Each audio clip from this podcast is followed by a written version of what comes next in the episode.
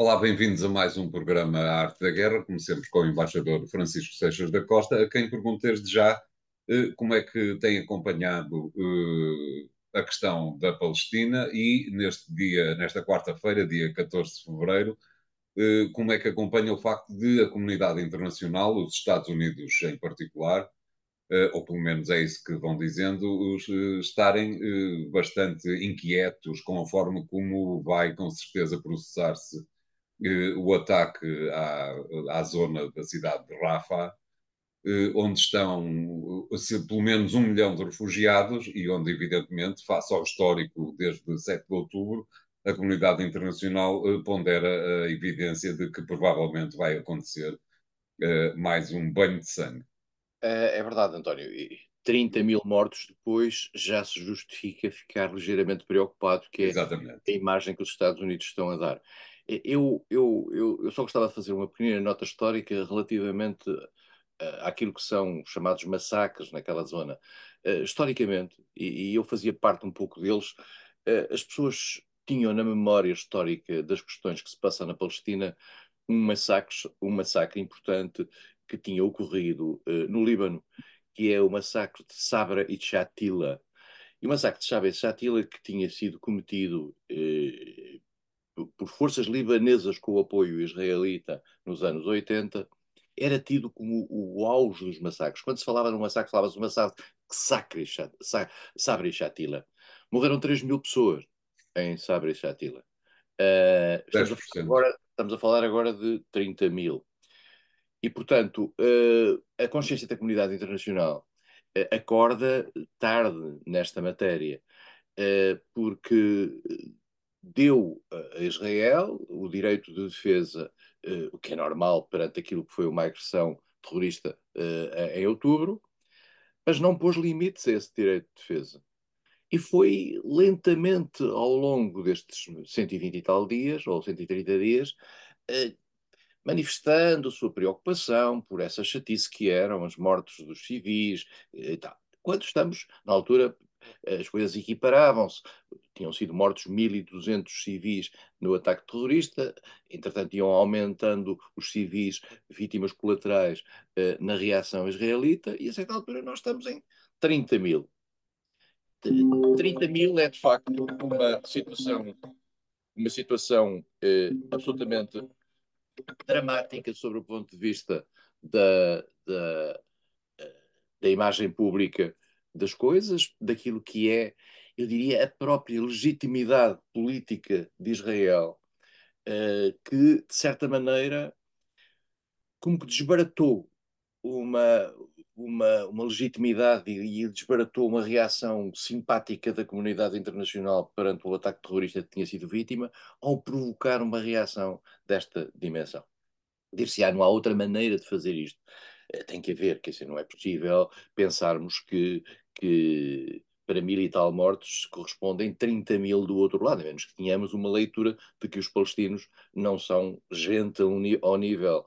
Uh, até porque, vale a pena dizer, nós estamos aqui perante uma punição coletiva. E esse é o ponto importante. Nós estamos perante uma punição coletiva uh, de um povo que vivendo numa área que é dominada pelo Hamas, que são os responsáveis pelo ato de, de 7 de outubro, não tem, particularmente as crianças, mas também o resto da população, eh, não tem culpa de, de, disso, quer dizer, e não podem ser vítimas colaterais disto eh, com uma total complacência internacional. E há um ponto muito importante que foi dito outro dia por José Borrell, eu, eu devo dizer que tinha sempre hesitado de falar no assunto mas agora que o Borrell já o fez, há uma coisa muito simples nesta matéria, que é os Estados Unidos, se repararmos bem, estão a aprovar no Congresso eh, apoio financeiro para a ajuda militar a Israel. Se os Estados Unidos quisessem fazer pressão sobre Israel, bastava dizerem que não davam apoio financeiro para, para o exército israelita e para as estruturas militares israelitas. E aí a pressão sobre Israel era, era, era, era grande. Só que os Estados Unidos não fazem isso, como nós sabemos, já aqui falamos, porque tem um problema interno do lobby que se exerce quer sobre o Partido Republicano, quer sobre o Partido Democrático. Mas aí vale a pena dizer. José Borrell teve pela primeira vez a coragem de dizer isso. que é, se os Estados Unidos quiserem, na realidade, pôr cobro a esta matança, podem fazê-lo. Podem fazê-lo através de fechar a torneira financeira. Uh, os vistos não querem. Uh, mas também vale a pena dizer, esta palavra de José Borrell é, é, é, um pouco rara dentro da União Europeia, porque se fosse perguntado isto a qualquer ministro alemão, o ministro alemão não dirá nada do, do mesmo género, o que significa que a Europa funciona a, a, a várias vozes. E Nem isso, provavelmente a própria comissária europeia, que é uma ex-ministra alemã. É com, exatamente. Não, não é, ela não esquece que é, que, que é, que é alemã. E, portanto, eh, nós estamos perante uma possibilidade de um massacre. Netanyahu já disse que, o, eh, que, que quer fazer isso, porque quer, -se, quer destruir toda a capacidade que o Hamas ainda, residual que ainda existe na faixa de Gaza, e com isso vão, só na noite de ontem morreram cento e tal pessoas, uh, civis, quer dizer, e portanto, uh, dir-se-á, mas haverá alguns membros do Hamas, caramba, mas também não deve haver assim tantos membros do Hamas como isso para, para, para estarmos permanentemente a, a, ver mortos civis, crianças eh, mortas a, to, a, a, todo momento. Bom, se é este o sentido, eh, digamos, da, da pacificação feita em Israel, eu vou dizer uma coisa, que eu não sei, eu não conheço o judaísmo suficiente para saber se no judaísmo também há céu e inferno, mas se há, eu sei, eu sei, eu sei quem é que está no inferno. Eh, até porque uh, aquilo que aparentemente move uh, o atual governo israelita é exatamente o facto que é uh, verdadeiro, suponho eu, o facto de uma maioria substancial dos palestinianos da faixa de Gaza ser apoiante do Hamas. Quanto a isso, aparentemente não há dúvida, sendo certo que todas estas intervenções militares farão com que a parte que eventualmente não apoiava o Hamas tenha passado a apoiar o Hamas. Exatamente, António. O que você acaba de dizer é puramente certo. Isto é, eh, nós sabíamos que o Hamas é uma estrutura de natureza política, vale a pena dizê-lo, que ganhou as eleições na faixa de Gaza e que criou um exército que fez ações de natureza terrorista, uma estrutura militar que fez ações de natureza terrorista. Uh, o Hamas não é um partido democrático, uh, é uma estrutura não democrática, como existe um pouco por todo o mundo. O Hamas contra o Hamas, há seguramente muita daquela gente que ali está e que vive ali e que uh, sofre o Hamas, uh, outros apoiarão o Hamas. Depois do que aconteceu, o Hamas, ou outra coisa qualquer, que se chama Hamas ou que se chame eh, qualquer coisa que represente o interesse dos palestinos numa, numa, numa expressão política de raiva, vai aumentar. E a novas, e a novas gerações palestinas, quer ali, quer na, quer na, na, na Cisjordânia, aqueles que estão uh, exilados, uh, refugiados no Egito, na Síria, etc., são um caldo de cultura extraordinário, uh, porque Israel, Israel parece não querer perceber ou querer viver, ou, digamos, não se importar de viver nesta situação, que aquilo é um caldeirão que, que ciclicamente vem ao de cima. A história de Israel prova isto estes 70 e tal anos. É um caldeirão. Porquê? Porque Israel não quer, e isto também, também é importante este aspecto agora, Israel não quer a solução dos dois Estados. E mais agora. Agora muito menos. Agora, muito menos. A opinião pública israelita, hoje em dia, é muito mais renitente à solução dos dois Estados do que era no passado. Claro. Porque, portanto, porque foi conduzida numa linha de tensão que acabou por afetar fortemente aquilo que era a capacidade da negociação, neste momento estão quebradas as pontes. E nós não sabemos o que é que vem aí. Agora, o que vem aí, eh, a menos que Israel ponha uma bomba por cima dos palestinos, que não vai fazê-lo naturalmente, até porque não há, não há maneira de pôr, de pôr bombas eh, de natureza nuclear eh, sem efeitos colaterais próprios, esta gente vai viver assim permanentemente. E vai viver assim neste ódio a Israel e dentro de Israel vai haver um ódio cada vez maior relativamente aos palestinos. Para isso é que há soluções da natureza política. Mas para, para fazer soluções de natureza política, aquilo que se chamava historicamente a paz dos bravos, é preciso haver coragem. E manifestamente este governo israelita não tem essa coragem. Claro, eh, além de que eh, toda esta intervenção militar de Israel tinha como finalidade assegurar a segurança israelita, neste momento o mínimo que se pode dizer é que não há a mínima hipótese de, nos próximo, na próxima década, no mínimo, haver qualquer tipo de segurança eh, para os israelitas que vivem em Israel. Não, e além disso, criou, prejudicou historicamente a imagem de Israel de uma forma terrível. Israel não tinha propriamente uma imagem de um Estado respeitador da ordem internacional, eh, mas apesar de tudo havia, digamos, uma, uma, um sentimento, um sentimento de alguma, de alguma uh, a noção de que Israel estava ali uh, acossado, o, o, o, ataque terrorista assim o tinha mostrado, etc. Agora, o excesso de reação em matéria de legítima defesa matou completamente aquilo que é que era, que era a imagem de Israel. Vamos ver agora, ainda há umas negociações em curso, ainda há o Qatar, o Egito, uh, os Estados Unidos, que estão envolvidos em negociações no sentido de criar a chamada pausa, uh, mas eu acho que há aqui uma, um, um espaço muito diferente entre aquilo que é a posição de Israel e aquilo que é a posição do Hamas. O Hamas quer pura e simplesmente o fim da ocupação, coisa que Israel não parece muito, muito pressionada para fazer. Uh, o Israel, Israel, quer liquidar completamente o Hamas, qualquer que seja o preço que isso tem em matéria de vítimas colaterais de natureza civil. Não sei, e, e quando, no meio disto tudo está os reféns, apareceram dois reféns que foram, que foram resgatados através de uma ação, de um golpe de mão israelita muito bem feito dentro da faixa de Gaza, mas estamos a falar ainda de mais cento e tal pessoas que eventualmente ali estão, muitos deles eventualmente já mortos. Claro. Uh, obrigado, embaixador. Vamos fazer aqui o primeiro intervalo do programa de hoje. Voltamos já de seguida com o segundo tema. E até lá.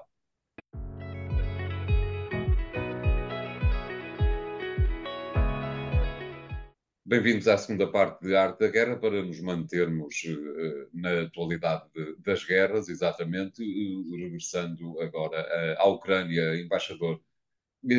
volto a dizer, a recordar que estamos a 14 de fevereiro, quarta-feira, para lhe perguntar se uh, lhe parece que há alguma hipótese de o Congresso, de, ou antes, de a Câmara dos Representantes do Congresso norte-americano vir a votar favoravelmente, como aconteceu já no Senado, uh, a extensão de, do auxílio financeiro à Ucrânia. Essa, essa abordagem na Câmara, uh, que parece muito reticente a deixar passar essa ajuda, essa ajuda financeira, também não seria imediata. Ela iria, iria, ter algumas semanas, razão pela qual, sob o ponto de vista de impacto objetivo eh, dessas medidas sobre uh, o apoio à Ucrânia, convém que ficar claro que, que estamos muito longe ainda disso. Uh, gostava, no entanto, de dizer que estive a ler com bastante cuidado aquilo que são, eh, que é o financiamento, esse financiamento à Ucrânia, e queria dizer que 84% desse financiamento é para ficar nos Estados Unidos. Exatamente. 84% do financiamento à Ucrânia é para ficar nos Estados Unidos, isto é, para financiamento de empresas americanas que fornecem à Ucrânia. Um, e, portanto, o, o, o, pacote global que tinha sido feito, proposto pelo Senado, tinha, era de 95,3 mil milhões de euros, de dólares, uh, mas era uh, Ucrânia, Israel, uh, Taiwan. Do que vai para a Ucrânia eram 60 milhões, mas na realidade 84 ficam nos Estados Unidos, só 16 é que serviriam para financiamento à Ucrânia, eh, o que somaria àquele, ao, ao, montante de 50 mil milhões que a União Europeia eh, já deu. E, portanto, eh, vai demorar algum tempo. Eh, agora, a Ucrânia vive, Tony, vale a pena dizê-lo, eh, digamos, num tempo de alguma ebulição, tendo em conta que nós não, não, não fizemos este, este nosso encontro na semana passada por razões imperativas, mas eh, a Ucrânia vive num momento de mudança de titularidade do seu chefe do Estado-Maior-General, o general Zalutsky, que saiu e, e, foi substituído por general Sirsky, que era um homem dedicado ao exército terrestre, eh, é um homem que já deu a sua primeira entrevista e que disse eh, isto de uma forma muito clara. Nós estamos neste momento, a, a contraofensiva foi um fracasso, estamos neste momento em posições defensivas, mas mantemos o nosso objetivo de recuperar as fronteiras todas, recuperar, digamos, a, a área que o direito internacional eh, concede à Ucrânia, isto é, a própria o Donbass, mas também a Crimeia, etc. E, portanto, Sirsky não muda muito no posicionamento anterior, mas é evidente que há aqui um abalo com esta mudança, com esta mudança de, do, do general Zanussi, que é no fundo uma vítima do, de, do fracasso da contraofensiva claro. e também uma vítima daquilo que é a força objetiva que Zelensky tem. Zelensky claramente conseguiu, eh, digamos, força suficiente interna para mudar aquilo que era a figura mais uh, conhecida e, e, mais popular até dentro da Ucrânia. Uh, Zanussi é mais popular do que Zelensky. Estamos a falar de uma, de uma relação de 88 para 68. Este general é um general provado no terreno, muitos o culpam do problema de Bakhmut, mas também muitos lhe acreditam a defesa inicial de Kiev e depois, a, e depois a, algum crédito pela saída das tropas russas de Kharkiv. E, portanto, é um homem com grande experiência. A Ucrânia, ao longo destes dois anos e, com, e, e mesmo antes disso, tinha criado uma equipa de natureza militar muito forte. E a Ucrânia, eh, a prova provada, é que conseguiu resistir aos russos ao longo deste tempo independentemente de fracassos aqui ou ali, mas a eh, verdade seja que o, o exército ucraniano tem uma valia, sob o ponto de vista militar, extraordinária. Eh, e, portanto, são todos generais muito bem preparados. Eh, veremos em que medida é que são capazes, digamos, de dar a volta. Para dar a volta precisam de material e precisam de homens. E aí tinha sido há uma contradição entre Zelensky e Zanussi que foi fundamental, que foi quando ele disse eu preciso de mais 500 mil homens. 500 mil homens. Os 500 mil homens obrigam a um recrutamento e um alargamento do recrutamento. A Ucrânia já vive sob um, um, estado de guerra que obriga qualquer homem, desde os 18 anos aos 60 anos, não possa sair do país. Mas, apesar de tudo, tem evitado baixar a idade mínima para o recrutamento. Porquê? Uma razão que tem a ver com racionalidades que nós às vezes não pensamos. A Ucrânia quer poupar a sua juventude uh, à ação da guerra e quer que eles se, se, se, tirem os seus cursos, que se preparem eh, para não estar a liquidar a sua juventude, que seria, digamos, uma espécie de suicídio demográfico. Claro. E por isso mesmo tem uma grande relutância em ir buscar gente mais jovem. Nós estávamos habituados na nossa tropa a ter gente na tropa aos 18 anos. A Ucrânia não, a Ucrânia é só a partir dos 27. E, portanto, e isso faz com que eh, na, no planeamento do próprio país, a ideia é vamos preservar esta gente, eh, vamos mantê-los para o nosso futuro. É interessante do seu ponto de vista de planeamento. Resta saber em, em que medida é que isto é compatível com a manutenção de recursos humanos suficientes para poderem uh, fazer a guerra. Recursos humanos e recursos financeiros, económicos eh, e, em particular, materiais. Eh, nós verificamos que há um atraso grande no fornecimento das munições à Ucrânia. A Ucrânia está com grande dificuldade de munições. Eh, também, mesmo ao nível do fornecimento do material de guerra, seja tanques, seja os famosos F-16 que ainda não chegaram, vamos ter algum, algum tempo. E esse tempo é trágico para a Ucrânia, que vive perante um exército russo que não tem dificuldades em termos numéricos, talvez tenha dificuldades em termos de qualidade técnica daquilo que apresenta no terreno, uh, mas é uma guerra que está aí para durar. Uh, e dificilmente, dificilmente uh, digamos, vamos ter uma, uma, solução rápida. E já agora vale a pena lembrar-nos aquilo que ainda não, não chegámos a falar aqui, que é o discurso de Putin, a entrevista de Putin, dado a Tucker Carlson, o, o jornalista americano. Uh, Putin mostra nessa entrevista não só digamos, a sua leitura sobre os direitos russos na Ucrânia, que é profundamente discutível, eh, como mostra um certo, uma certa serenidade eh, que deve ter preocupado alguns dirigentes ocidentais. Eh, Putin mostra-se, digamos, dono do jogo, naquilo que é a definição da posição russa. Nós já falámos aqui sobre aquilo que vem as eleições presidenciais que aí vêm. Putin já está a fazer aquilo que são as malfeitorias tradicionais num regime autocrático como é a Rússia. Eh, não, não vai a debates, proibiu vários candidatos, etc. As eleições vão ser uma farsa. Putin vai ganhar eh, calmamente e vai ficar naturalmente eh, como o, o, pesar para os próximos tempos. Mas isso é a lógica normal de um regime que não é democrático e que, digamos, encontra razões até de natureza nacionalista para o, não, para continuar a não ser. Claro. Eh, para uma resposta rápida, embaixador, e voltando atrás na questão da substituição da cúpula uh, das Forças Armadas ucranianas, parece-lhe que de alguma maneira Zelensky está aqui, digamos assim, a queimar candidatos para que pudessem posicionar-se para o substituir? Eu não sei se, se tirá-los, eh, digamos, os queima, isto é. Exato, é evidente, claro. Pô-los ao lado significa eh, pôr de parte, por exemplo, no, neste caso de, Zanussi, pôr, uma, pôr alguém que é, que é uma figura mais popular da Ucrânia. uh, e que fica agora com um ar um bocadinho sebastiânico. certo. Perante isso, não sei em que medida é que falava-se que, que estava a pensar nomeá-lo para embaixador para Londres, quando não se tem mais nada para fazer, uma pessoa manda-se para o embaixador, pelos vistos, uh, e, o, e, o, e, e, portanto, veremos o que é que vai acontecer. O que acontece, há um ponto importante, é que a Ucrânia vive num momento de, de, de exceção sobre o ponto de vista institucional. O, o, este estado de exceção foi prolongado, não há eleições. E, portanto, Zelensky também tem uma bomba relógio. Isto é, ao não fazer eleições, pode criar a ideia de que se houvesse eleições ele perdia. Claro. Não sei se perdia, não faço ideia se perdia, se calhar perdia para Zanuski, mas uh, veremos. Uh, é uma situação muito, muito complicada. Uh, e, e, agora, eu acho que o problema, o problema essencial está no terreno e está na capacidade que a Ucrânia tenha de, de, de, garantir pelo menos que as tropas russas não avançam, embora os últimos sinais que se foram dados e a estrutura, e há um estudo nas últimas 48 horas feitas pela, pela, pelo, pelo Instituto Inglês uh, de Chatham House, que diz que os ataques uh, a Rússia recomeçou uma tática antiga dos anos 20 e dos anos 30, que era fazer ataques simultâneos em, em várias frentes.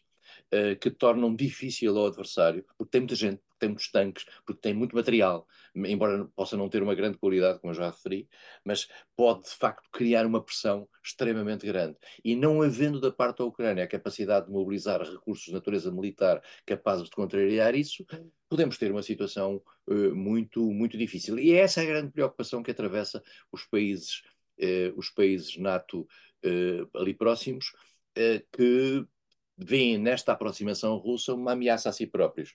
E aí já podemos passar para o tema seguinte, é que eh, as declarações de Trump sobre a NATO foram o que foram e já lá iremos.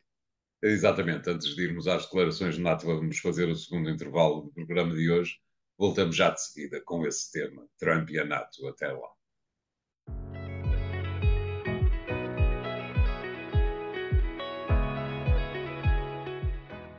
Bem-vindos à terceira parte de Arte da Guerra, exatamente para uh, irmos até ao tema proposto no final da, da segunda parte. Uh, Trump uh, e as suas declarações medonhas sobre a NATO, mas também o facto de aparentemente estar prestes a conseguir uma vitória no Supremo Tribunal, que aparentemente não está nada virado para aceitar retirá-lo da corrida às primárias republicanas.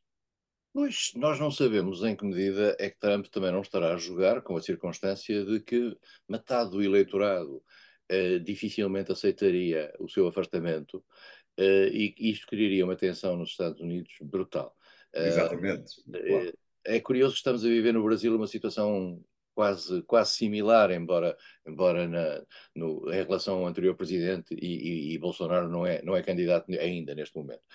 Uh, Trump está a avançar, está a avançar eh, com declarações eh, completamente desproporcionadas face àquilo que é que, que, seria a normalidade de uma situação internacional eh, da gravidade como aquela que os Estados Unidos atravessam, tendo em atenção as questões de Taiwan, as questões da Palestina, as questões da Ucrânia, e disse esta coisa extraordinária que é se os, se os, europeus. Ele, aliás, não disse, ele repetiu o que já tinha dito. Eu julgo que já tínhamos falado aqui. Ele tinha dito isso numa conversa com o Thierry Le Breton e com a Presidente da Comissão Europeia, Ursula von der Leyen. Ele tinha dito que eh, se os, se os Estados europeus não pagassem não dispensassem 2% do seu produto nacional bruto para a, para a, sua defesa, isto é, no fundo para a NATO, dado que a sua defesa está incluída na NATO, eh, eles, os Estados Unidos não se consideravam responsáveis por essa defesa. Isto é de uma gravidade extrema, porque os Estados Unidos estão presos aos países europeus eh, pelo acordo da NATO, e o acordo da NATO, o, o chamado a eventual invocação do artigo 5 da NATO é o elemento essencial para o equilíbrio europeu, que isto é, se um país for atacado, todos os outros vêm em seu favor, em, em seu socorro. Não necessariamente de natureza militar, mas de qualquer maneira está a natureza militar lá ao fundo. Essencialmente está o fator de, de dissuasão por parte dos Estados Unidos. Ao, ao, dizer isto, por parte, ao Trump, ao dizer isto, está a criar uma dúvida brutal sobre aquilo que é a, a, a essência da NATO. E, portanto, um país que nós dizíamos, e aqui neste. Ah, a Rússia nunca atacou nenhuma fronteira NATO. É verdade, a Rússia até hoje nunca atacou nenhuma fronteira NATO. E quando a Polónia, ou a Estónia, ou a Letónia, ou a Lituânia, ou a Roménia, ou a Bulgária dizem, mas pode haver aqui um, uma, uma tentativa da Rússia? Não. A Rússia sabe que tem os Estados Unidos a defender a fronteira NATO. Quando um, um, um putativo presidente americano que já foi presidente e que, que, que volta ser, poderá voltar a ser, diz eu não me comprometo a isso, obviamente que esses países ficam à solta, ficam, ficam sem segurança. E isto dá à Rússia uma outra atitude. Aliás, é, é uma atitude que vai, vai obrigar uh, o governo do Kremlin a fazer um novo exercício, que é o de procurar não a fronteira NATO, mas a fronteira dos 2% de investimento do PIB. Pois, mas para isso tinha que vir começar a atacar Portugal, quer dizer, porque, porque Portugal não, não cumpre os 2%, e, e portanto, se eles começarem a atacar aqui é um bocadinho, um bocadinho chato, quer dizer, e a, e a, a questão é o seguinte, quer dizer, há aqui uma, isto é evidente que isto é um bullying, isto é um bullying por parte de Trump, não vale a pena pensar outra coisa, quer dizer, dificilmente os Estados Unidos fariam isso. Agora, pode levantar um problema, que é, um, que, que é um problema, que é uma questão que se tem vindo a pôr às vezes de forma quase caricata, quer dizer assim, se a Rússia atacar o Montenegro, os Estados Unidos fazem uma retaliação de natureza atómica? Quer dizer, a questão é esta. Uma coisa é a Rússia invadir a Polónia, outra coisa é a Rússia atacar o Montenegro, por exemplo. O Montenegro é um exemplo, mas também podia ser, podia ser a, a Letónia ou a Lituânia, porque há aqui um ponto novo que tem a ver, não é novo, mas, mas de certa maneira renovado, que tem a ver com o que Putin disse na sua entrevista a Tucker Carlson é que Putin considera-se responsável pelos países onde haja comunidades russas que estejam, é. na sua perspectiva, ameaçadas. Ora, os países bálticos isso acontece. Há comunidades russas ameaçadas. Uh, por erros vários e por culpas próprias uh, e por exageros de um lado e do outro. Mas uh, isto cria aos países bálticos que têm essa situação um pânico relativamente àquilo que pode ser a reação russa. Portanto, Trump introduziu aqui um novo fator. Já agora gostava que não eh, acabássemos sem sublinhar aqui um ponto. Nós andámos aqui várias vezes a falar, com paninhos quentes, sobre a questão da idade de Joe Biden. A questão da idade de Joe Biden caiu na campanha eleitoral americana em, em, em, força. Isto é, durante muito tempo as pessoas tinham alguma relutância em falar do assunto, que é desagradável, o senhor tinha algumas fragilidades, mas depois o senhor começou a confundir uh, Helmut Kohl com, uh, com Schultz, começou a, confundir Mitterrand com Macron, começou a confundir o presidente do México com o presidente já não sei de quê.